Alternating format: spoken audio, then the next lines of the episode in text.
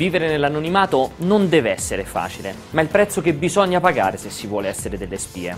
E il nostro nuovo punto doc racconterà la storia dell'agente segreto più famoso del mondo dei videogiochi, Sam Fisher, e della saga che lo vede protagonista, Splinter Cell, con un focus particolare sull'ultimo atteso episodio Blacklist. Ma prima facciamo un piccolo passo indietro e vediamo com'è nata questa serie stealth. Siamo in Canada, alla fine del millenovecentonovantanove, e Ubisoft Montreal è ancora uno studio di piccole dimensioni se confrontato con il colosso che è diventato negli anni successivi. Fino a quel momento, nei suoi uffici erano stati sviluppati solo giochi per bambini, ma il team nutriva ben altre ambizioni. Su tutte, quella di realizzare uno sparatutto fantascientifico in terza persona. Il progetto, però, era ancora in fase embrionale e sembrava mancare quella scintilla che avrebbe potuto convincere i vertici a dare il via alla produzione. Ma la svolta era dietro l'angolo. Proprio in quei giorni, infatti, la sede centrale di Ubisoft aveva acquisito Red Storm Entertainment, lo studio specializzato nello sviluppo di videogiochi basati sui racconti dello scrittore Tom Clancy, che ne era anche il cofondatore.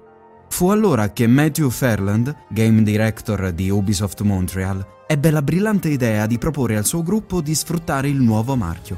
Il piano originale venne così trasformato in qualcosa di completamente diverso, un gioco stealth ambientato in un universo creato da Tom Clancy, autore estremamente noto per i romanzi di spionaggio.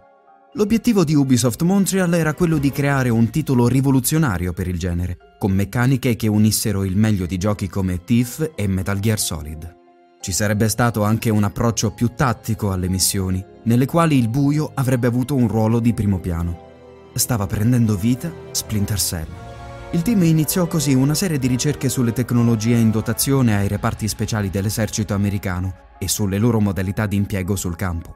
Per dare peso alla storia, venne chiesto allo stesso Tom Clancy di supervisionare gli sceneggiatori durante la stesura dei dialoghi.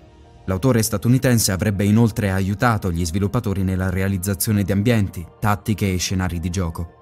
Una volta abbozzata la storia, la prima sfida che il team si trovò ad affrontare fu quella di creare un protagonista che potesse reggere il confronto con un rivale carismatico, come Solid Snake.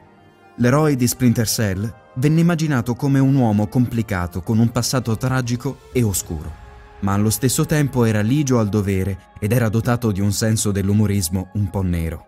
Nacque così Sam Fisher, un ex agente C I A e veterano dei corpi speciali degli Stati Uniti, membro di una divisione sperimentale dell'N S A chiamata Third Echelon. Questo gruppo sarebbe stato adibito al recupero di informazioni sensibili e all'eliminazione di minacce della pace internazionale. I suoi agenti avrebbero operato nell'ombra da soli, in condizioni estreme ma con l'ausilio di apparecchiature sofisticate. Il protagonista aveva trovato il nome e la sua storia personale, ma non ancora la sua identità fisica. Di questa se ne occupò il disegnatore Martin Keye, che dopo diversi studi preparatori ne sviluppò i tratti somatici e l'equipaggiamento base, caratterizzato da un gadget che ne sarebbe diventato l'icona, un visore speciale dotato di lenti trifocali per la visione notturna.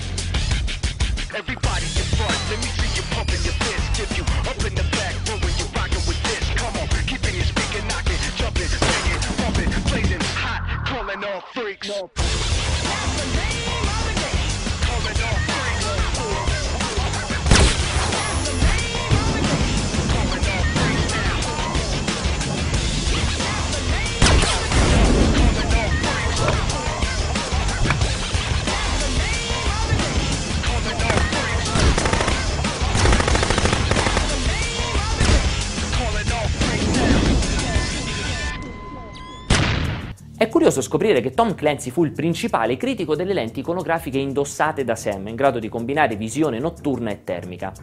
Lo scrittore non le reputava credibili, tantomeno realizzabili a livello tecnologico, ma gli sviluppatori non vollero sentire ragioni. Non solo avrebbero accelerato il gameplay, ma avrebbero conferito anche un design caratteristico e ben riconoscibile al protagonista.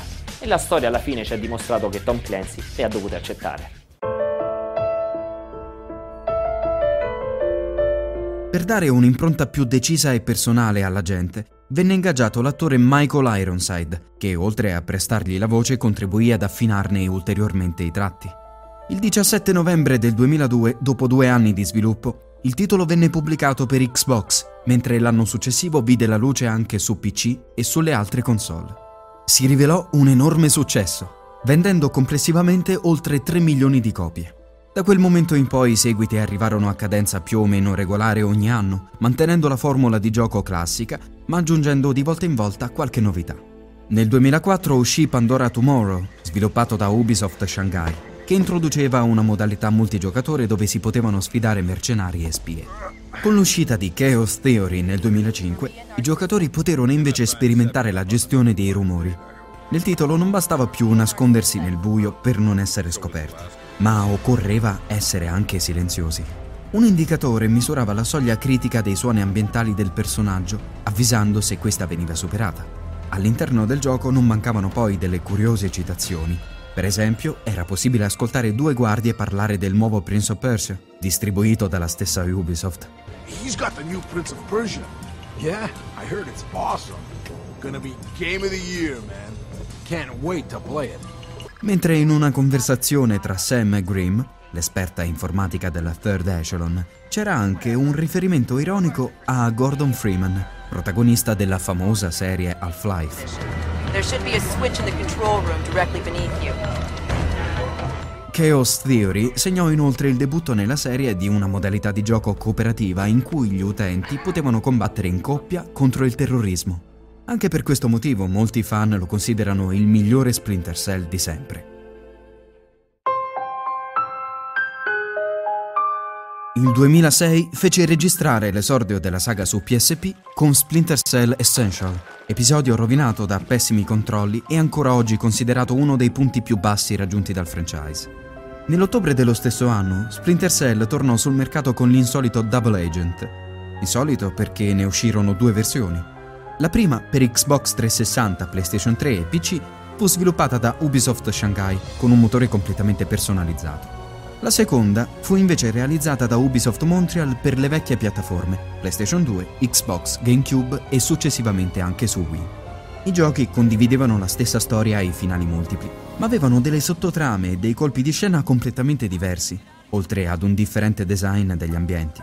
Curiosamente, una buona parte della critica era d'accordo sul ritenere la versione per le vecchie console quella migliore. Cosa che non dovrebbe stupire più di tanto, visto che ad occuparsene fu proprio il team di Montreal, quello che diede origine alla serie. Nel gioco, Sam, tormentato dalla prematura scomparsa della figlia, si infiltrava sotto copertura in una cellula terroristica ed era costretto ad operare in una zona grigia, prendendo delle difficili decisioni. Le scelte morali influenzavano così lo svolgersi dell'avventura e cambiavano il finale del gioco. Double Agent fu addirittura utilizzato dai servizi segreti britannici allo scopo di reclutare nuovi agenti attraverso una serie di pubblicità ed annunci all'interno degli ambienti. Quattro anni dopo ci fu una nuova svolta per la serie.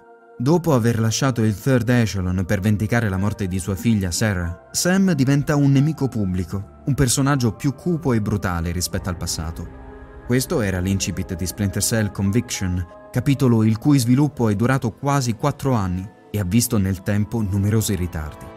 La prima versione del gioco sembrava subire il grande successo di Assassin's Creed, con un maggiore orientamento all'azione e al nascondersi all'interno di una folla di persone, mentre il protagonista aveva un look più trasandato con una folta barba e lunghi capelli. Ma questa direzione non sembrava convincere né i fan né lo stesso team di sviluppo, che approfittò di un lungo periodo di silenzio e di assenza dalla scena per ripensare il progetto. Credo che ci fossero degli ottimi spunti dietro alla vecchia versione. Si voleva trasmettere l'idea che Sam fosse un fuggitivo. Penso che il ruolo del fuggitivo sia interessante perché è nuovo e non è stato approfondito fino in fondo, ma allo stesso tempo non credo che un giocatore si svegli la mattina e abbia voglia di fare il latitante, no? Perché essere un fuggitivo vuol dire che tutti ti stanno cercando, quindi non è un ruolo comodo. Ma sono sicuro ci fossero delle interessanti meccaniche da esplorare in quello spazio. Il look di Sam rifletteva quella storia e il punto di vista che il team aveva per Sam in quel periodo.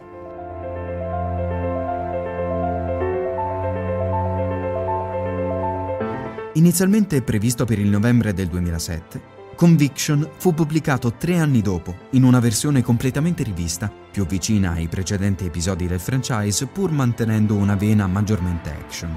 Il gioco non è mai stato pubblicato su PlayStation tre, ma ciò nonostante ha raggiunto le due milioni di copie vendute su P C e Xbox trecentosessanta, Poche settimane dopo, Conviction arrivò anche su iPhone e iPad in una versione sviluppata da Gameloft.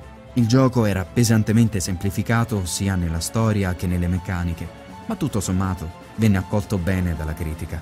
Ogni capitolo di Splinter Cell è un mix affascinante di fatti realmente accaduti e situazioni di pura invenzione. Sam Fisher non è un eroe senza macchie e senza paura, né un agente infallibile. È un soldato molto ben addestrato, ma non un supereroe. Ed è proprio questo Sam più umano il protagonista del nuovo capitolo della serie, Splinter Cell Blacklist.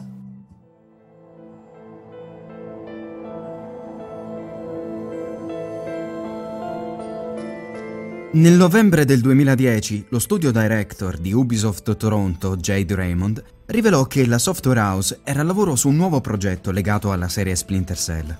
Per diverso tempo girò la voce che l'episodio si sarebbe intitolato Retribution, ma fu solo due anni dopo, nel corso dell'E tre del duemiladodici, che venne ufficialmente annunciato Splinter Cell Blacklist. Tra le novità presentate spiccava il supporto a Kinect, con la possibilità di richiamare l'attenzione dei soldati di guardia con fischi o voci. Inaspettatamente per Ubisoft, la presentazione del gioco sollevò un polverone a causa di una sequenza che mostrava Sam Fisher torturare un interrogato. Le critiche fatte sia dai fan che dagli altri sviluppatori hanno convinto il team a rimuovere la scena dal gioco finale e a ripensare alcuni temi scottanti toccati dalla trama. La storia di Splinter Cell Blacklist è legata a doppia mandata agli eventi narrati in Conviction. Per collegare i due titoli, Ubisoft ha pubblicato Splinter Cell Echoes, un romanzo a fumetti scritto da Nathan Edmondson e illustrato da Mark Lanning. Nel nuovo gioco Sam Fisher è a capo della neonata Fourth Echelon, un'unità clandestina che risponde esclusivamente al presidente degli Stati Uniti d'America, nata con l'obiettivo di fronteggiare un pericoloso gruppo terroristico.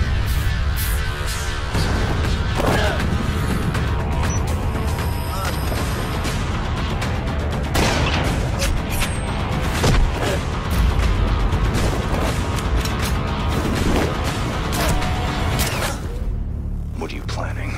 We're past planning. It's a trap. Get out of there now.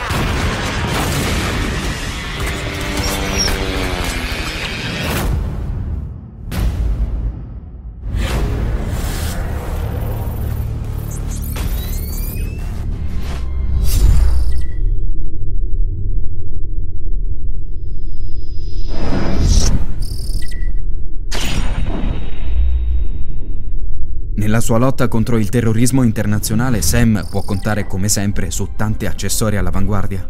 Fra questi spiccano una balestra ad una mano, un piccolo drone volante radiocomandato e un diversivo acustico, oltre all'immancabile visore dalle mille risorse. Blacklist segna un importante ritorno al passato della serie sotto molteplici punti di vista, non ultimo il livello di difficoltà.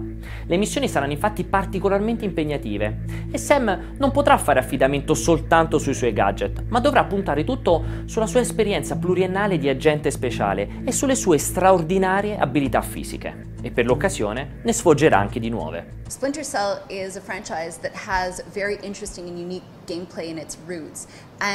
Splinter Cell è un franchise che ha delle meccaniche davvero interessanti e uniche alle sue radici e da questo punto di vista c'è molto da esplorare e da cui farsi ispirare.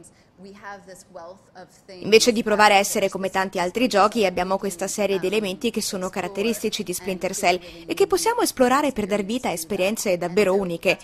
E questo è quello che stiamo provando a fare con Splinter Cell Blacklist. Vogliamo essere sicuri di riproporre tutti quegli aspetti che hanno reso Splinter Cell così diverso e unico e portarli al livello successivo, innovando e facendosi ispirare allo stesso tempo. Un esempio è Spie contro Mercenari, dove abbiamo ripreso un classico, ma abbiamo anche aggiunto cose inedite come la personalizzazione, i quattro giocatori, un gameplay differente, assicurandoci che ci sia anche una ventata di nuovo. Sono stato contattato inizialmente da Ubisoft perché avevano una serie di domande. Avevano una visione assolutamente unica di come doveva essere Sam e la sua evoluzione in questo capitolo. L'idea è che Sam sia adesso ad un livello di abilità che gli permetta di essere sempre un passo avanti, completamente fluido. Nel momento in cui mette le mani su qualcuno, non ha bisogno di guardarlo e pensarci, è sempre un passo avanti.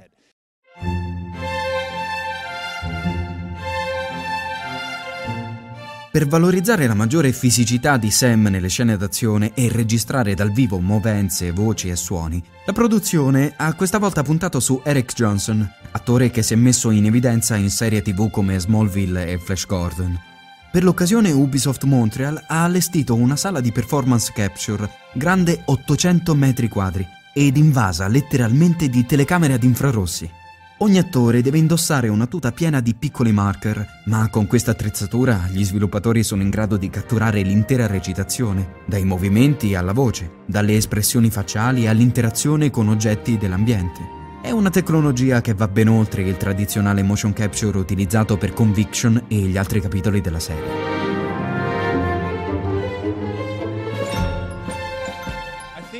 Credo che la sfida più grande sia stata abituarsi all'attrezzatura sulla testa, con la telecamera, le batterie e cose del genere. C'erano delle cose che volevo fare, ma non potevo fare, certe acrobazie nella scena. Poi, ogni volta che lo indossi, devi ricalibrare tutti i computer per fargli capire chi tu sia. Bisognava solo abituarsi e una volta che lo si assimila, almeno io credo di averlo assimilato, ti permette di recitare in modo completamente libero. È quasi come fare teatro sperimentale dove non hai nulla e la credibilità dipende tutta dalla tua immaginazione e dal tuo impegno. La cosa grandiosa è il fatto che tutto viene ripreso in tre D e a trecentosessanta gradi. Quindi quando hai una ripresa che va bene per tutti, è fatta. E c'è questa energia incredibile, questo livello di soddisfazione che non sempre si ha nel cinema, perché lì è sempre un ora mettiamo la telecamera qui, ora lo rifacciamo, ne rifacciamo. Invece qui lo tieni e c'è questa energia nella stanza dove tutti quanti sono esaltati di come tutto sia amalgamato e, ripeto, è una sensazione rara nei film. Mi ritengo fortunato perché nelle prime due sessioni lavorai solo con stuntman e mi dissero non toccare gli attori, stai molto attento, sei rispettoso, che io picchiavo troppo forte e che stavo facendo male agli stuntman e non ero abituato, quindi ero molto nervoso, pensavo oddio non credo di poterlo fare. Poi ho conosciuto Eric Johnson che interpreta Sam Fisher e lui mi disse colpiscimi, buttami a terra, insegnami. Avevamo dodici quattordici ore al giorno e nel mezzo mi chiedeva di andare a fare esercizio nei corridoi, mi chiedeva questo va bene e mi sgridava se io non lo sgridavo, così mi stimolò di nuovo. Lui prendeva le armi da sette e faceva pratica nella sua sala da pranzo, cioè si è davvero appassionato al gioco. Eric Johnson è un professionista assoluto. Per molti di noi ha rappresentato un leader, un mentore in un certo senso. Il nostro regista poi è stato una sorta di allenatore.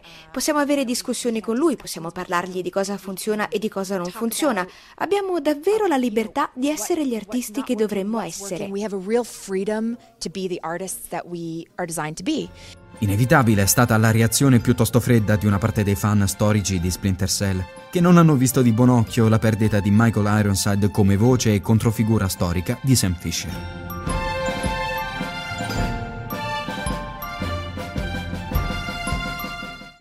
Bisognava guardare a quello che è stato fatto e capire fino in fondo il personaggio di Sam Fisher, ci abbiamo lavorato come gruppo, ma allo stesso tempo devi metterci del tuo, perché l'ultima cosa che le persone vogliono è me che impersono Michael Ironside. Ho un enorme rispetto per Michael Ironside, è un importantissimo pezzo della serie e capisco le persone che ci sono rimaste male perché se n'è andato, è normale che lo siano perché è una tale icona, un elemento tanto importante che ha reso il franchise quello che è.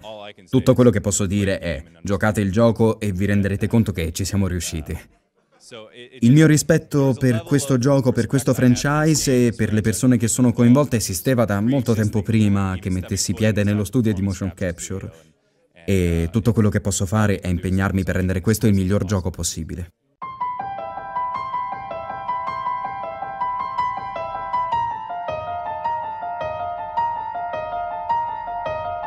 Splinter Cell Blacklist fa registrare un altro gradito ritorno, vale a dire la modalità multigiocatore spie contro mercenari, adattata ed ammodernata per accontentare da un lato i fan dei primi capitoli della serie, dall'altro i giocatori più giovani.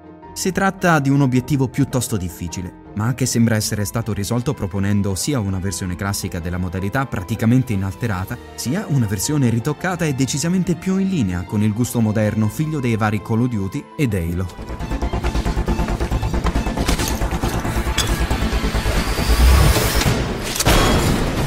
Spero riusciremo a realizzare lo Splinter Cell definitivo, in grado di rendere felici quante più persone possibile.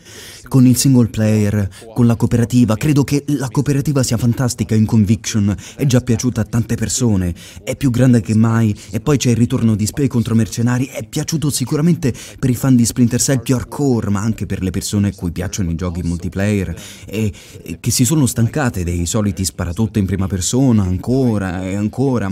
Magari noteranno che è asimmetrico, è diverso e che c'è una modalità due contro due. Giocare spie contro mercenari due contro due è molto personale, perché sai esattamente cosa sta succedendo, dov'è il tuo amico, eh, quindi si ha il controllo completo. E poi c'è il quattro contro quattro, interessante perché è un po' più dinamico nella progressione, nei gadget.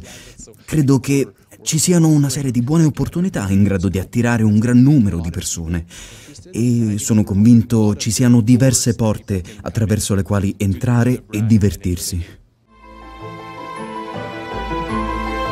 Sam Fisher è più in forma che mai, pronto a difendere gli Stati Uniti ed il mondo intero dalla minaccia del terrorismo. E dopo averlo visto all'opera nei videogiochi, nei fumetti e nei romanzi, l'eroe di Ubisoft arriverà anche al cinema. Il sei dicembre del duemiladodici, infatti, la compagnia francese ha annunciato di aver raggiunto un accordo con la New Regency per la produzione di una pellicola basata su Splinter Cell. Il ruolo di Sam Fisher sarà interpretato da Tom Hardy, l'attore che ha interpretato Bane nel Cavaliere Oscuro, Il Ritorno. Il film dovrebbe vedere la luce negli ultimi mesi del duemilaquattordici. Se credete che Blacklist sia l'ultimo capitolo della serie, siete assolutamente fuori strada. Ubisoft ha praticamente già ammesso di essere al lavoro sul nuovo capitolo di Splinter Cell, che arriverà sulla prossima generazione e conterrà tutta una serie di idee e concept messi da parte durante lo sviluppo di Blacklist. Insomma, Sam Fisher è ancora ben lontano dall'andare in pensione e noi siamo curiosi di scoprire dove ci porteranno le sue prossime avventure.